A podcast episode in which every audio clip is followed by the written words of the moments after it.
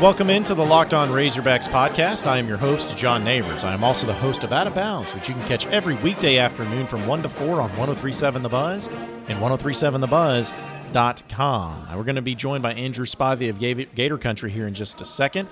Talk a little bit more about Felipe Franks in the SEC. Really looking forward to catching up with him. And this podcast, though, is brought to you by Built Bar. Built Bar literally has been changing my life, folks. I know that you can't really see how good I look here on this podcast, so just believe me. I'm looking pretty good. I'm feeling good. And one of the main reasons is I'm going to the gym. I'm trying to eat a lot better. But as easy as it is to say, well, going to the gym's great and eating better is great, those things are difficult. Those things take time. And sometimes the motivation's not there. But to help me get it through it all and something that's really fast and easy is Built Bar. It's a protein bar that tastes just like a candy bar that are very soft and easy to chew. They're covered in 100% chocolate and they're built great for all of us who are trying to be health conscious. We can lose and maintain our weight while also indulging in something that's very delicious like this built bar. They got different flavors to choose from and they have it all. And the greatest thing about it is how easy it is to eat, to snack on, especially when you're on the go, and to really help yourself in making sure that you are trying to be the healthiest person you can be. And the greatest thing about it is that at builtbar.com, if you go to their website and enter in promo code locked on, you'll get $10 off your first order. That's right. Use promo code locked on for $10 off at builtbar.com. Head over there, check it out, get you a bulk order, start looking good, feeling good, all of that because of a built bar. It's really great. You know what also is great?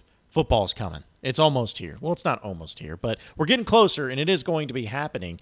And one of the things going on with Razorback football in particular is the new quarterback, which I know a lot of people have been interested in, trying to hear more about it. And to help us talk more about it, let's welcome Andrew Spivey of GatorCountry.com, friend of the show who does a phenomenal job everywhere he goes and every time he's been on with us.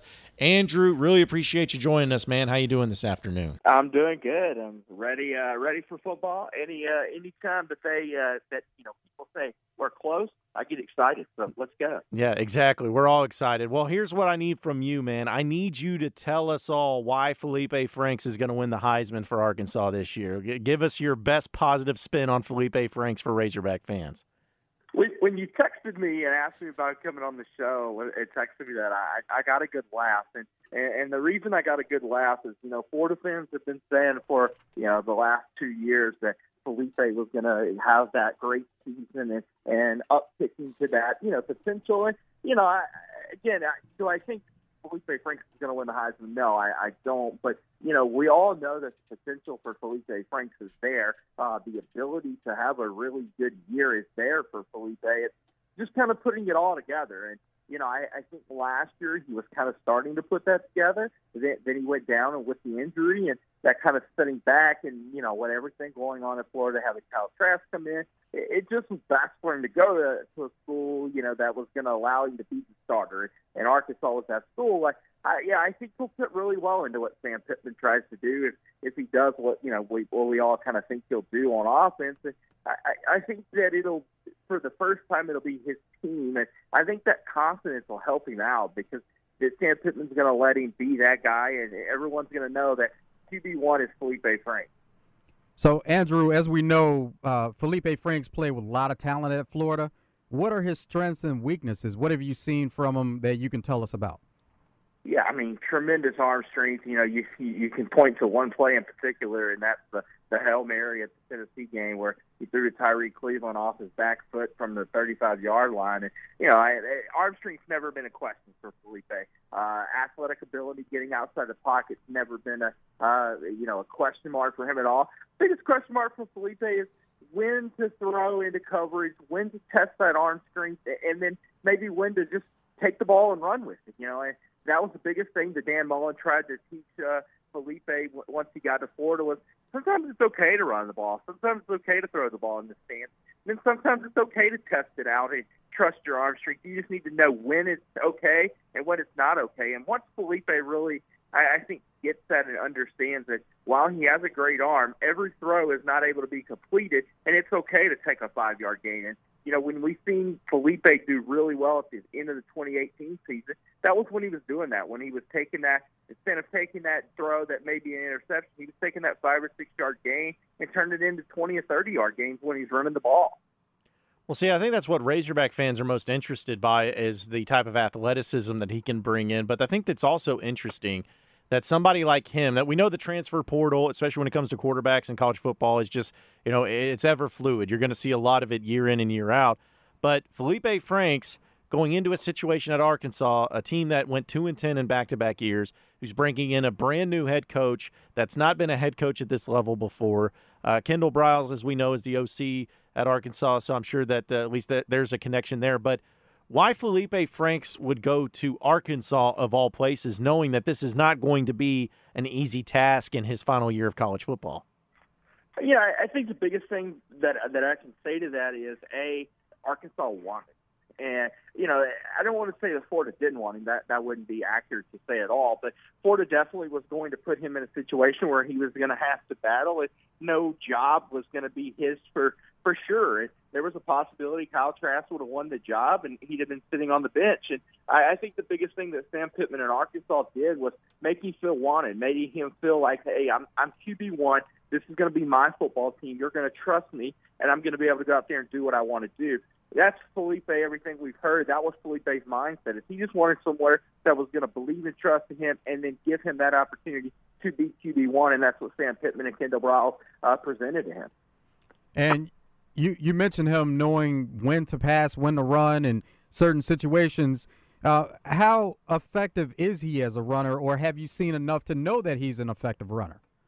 Oh, he's an effective runner. There's zero doubt about that. You know, you just turn the tape on to the end of the 2018 football season, uh, the Michigan, the Florida State game. Uh, you just turn that those tapes on, even the Miami game at the beginning of last year. You turn those those game films on, and you just see that the athleticism is there for Felipe. Running the ball is never ever a question mark for him at all. Um, and he knows when to maybe take that chance and lower the head and, and when it is to get out of bounds. That's that's never been a question mark for him at all. So, you know, if Sam Pittman is allowing him to run like he wants to run. Zero doubt that Felipe Franks will, will do a lot and pick up a lot of yards with his feet.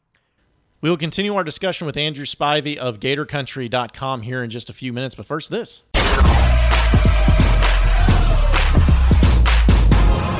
You are Locked On Razorbacks, your daily Arkansas Razorbacks podcast.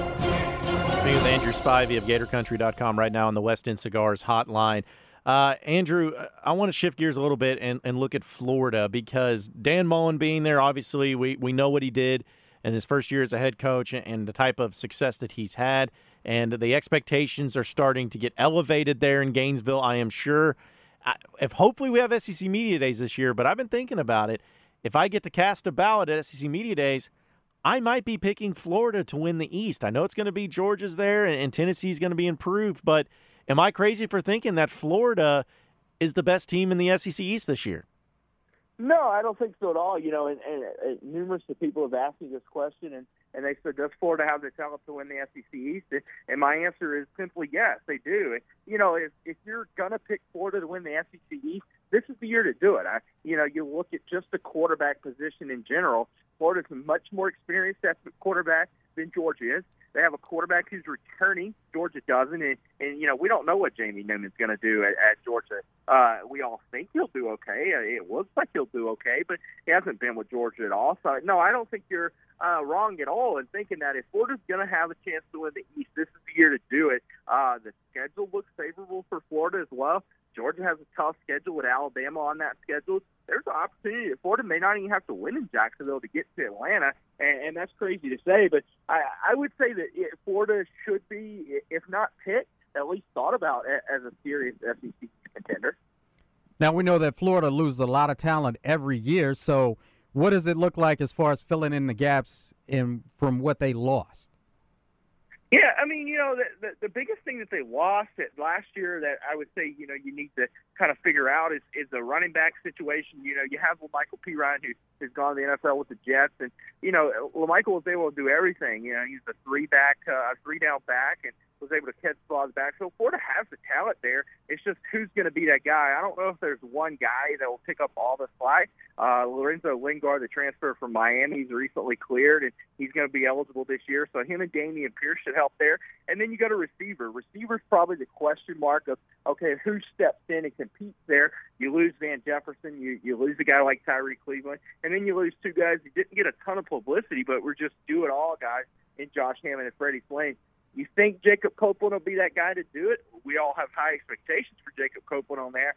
Trevon Grimes should do well, but I, I go to a position for Florida that's going to be the key, and, and it's not a key because of anybody uh, losing last year. It's just simply they were very inexperienced last year, and that's the offensive line. Florida's one of the worst teams at running the ball. The offensive line does come back, and they added a grad transfer in Stewart Reese from Mississippi State. How does that position go? You know, I think whether Florida gets to Atlanta or not will depend on how this offensive line improved from last year.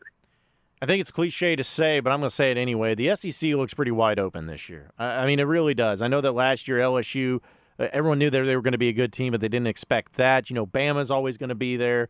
Florida, Georgia. There's a lot of teams that are going to be competitive, but to me, there's not one team I look at and say, "Oh yeah, this team is going to be the team to beat." What do you make of what the SEC looks like heading into 2020? Yeah, I mean, I think you just said it. I mean, there's question marks all around the, the league. You know, who plays quarterback for Alabama? Is it the, the the young quarterback in Bryce, or is it Mac Jones? Uh, who plays quarterback at LSU? You know, how how does that go? You know, you got a new offensive coordinator at LSU as well. Um, you, you turn to Georgia. Who's playing quarterback? You know, for Georgia, if, if Jamie Newman struggles, does Jamie Newman done well? Uh, and then you look at Florida. Does Florida be able to run the ball in their offensive line? There's there's a lot of question marks there you know, the, the crazy thing is, is we can look back at the SEC and say, oh, this is one of the better years for the SEC if all these guys work out. You know, if quarterback play works out, and you know, it, we've been through a, a kind of a, a years period where quarterback play was good in the SEC. Then there's a lot of question marks this year in the SEC. Florida's not one of them, but outside of Florida, there's a lot of question marks. How that position kind of comes about, I think, will determine whether the SEC, you know, competing for one or two playoff spots uh, come January or not. Does the East still come down to Florida, Georgia, or is there somebody else in the mix in the East? I still say it's Florida, Georgia. Tennessee is getting better, but I mean Tennessee's got a long way to go, to, in my opinion, to be you know up there. So I, I still say it's Florida, Georgia.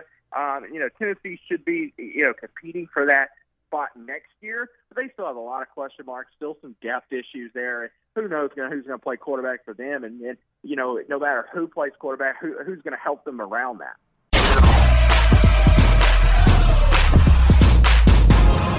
You are Locked On Razorbacks, your daily Arkansas Razorbacks podcast.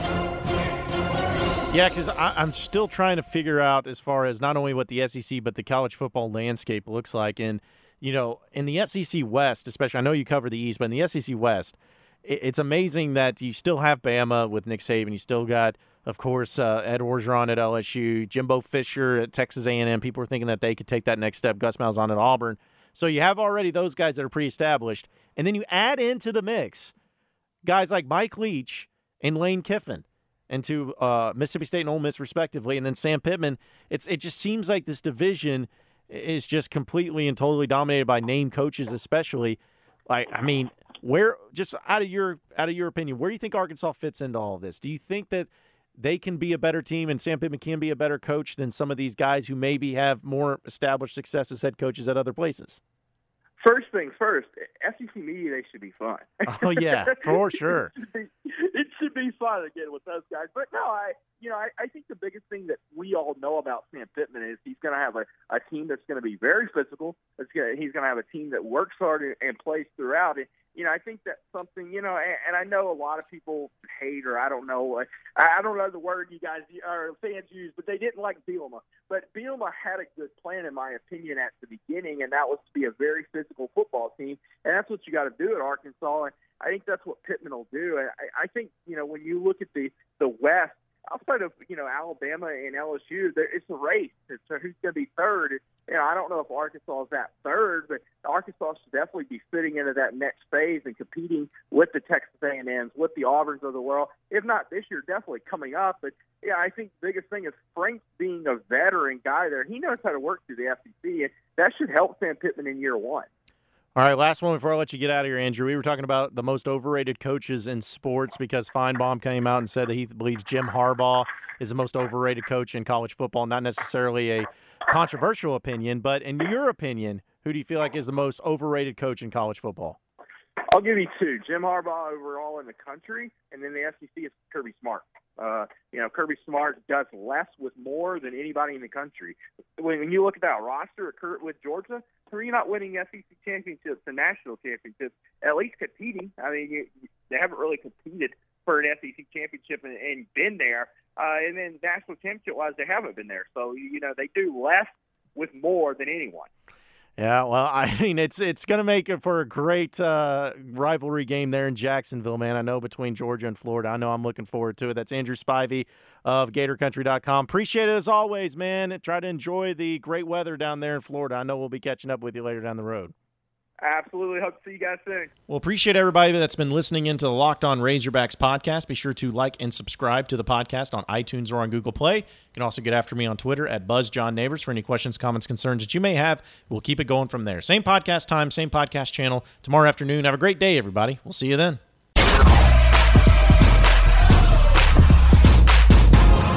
You are Locked On Razorbacks, your daily Arkansas Razorbacks podcast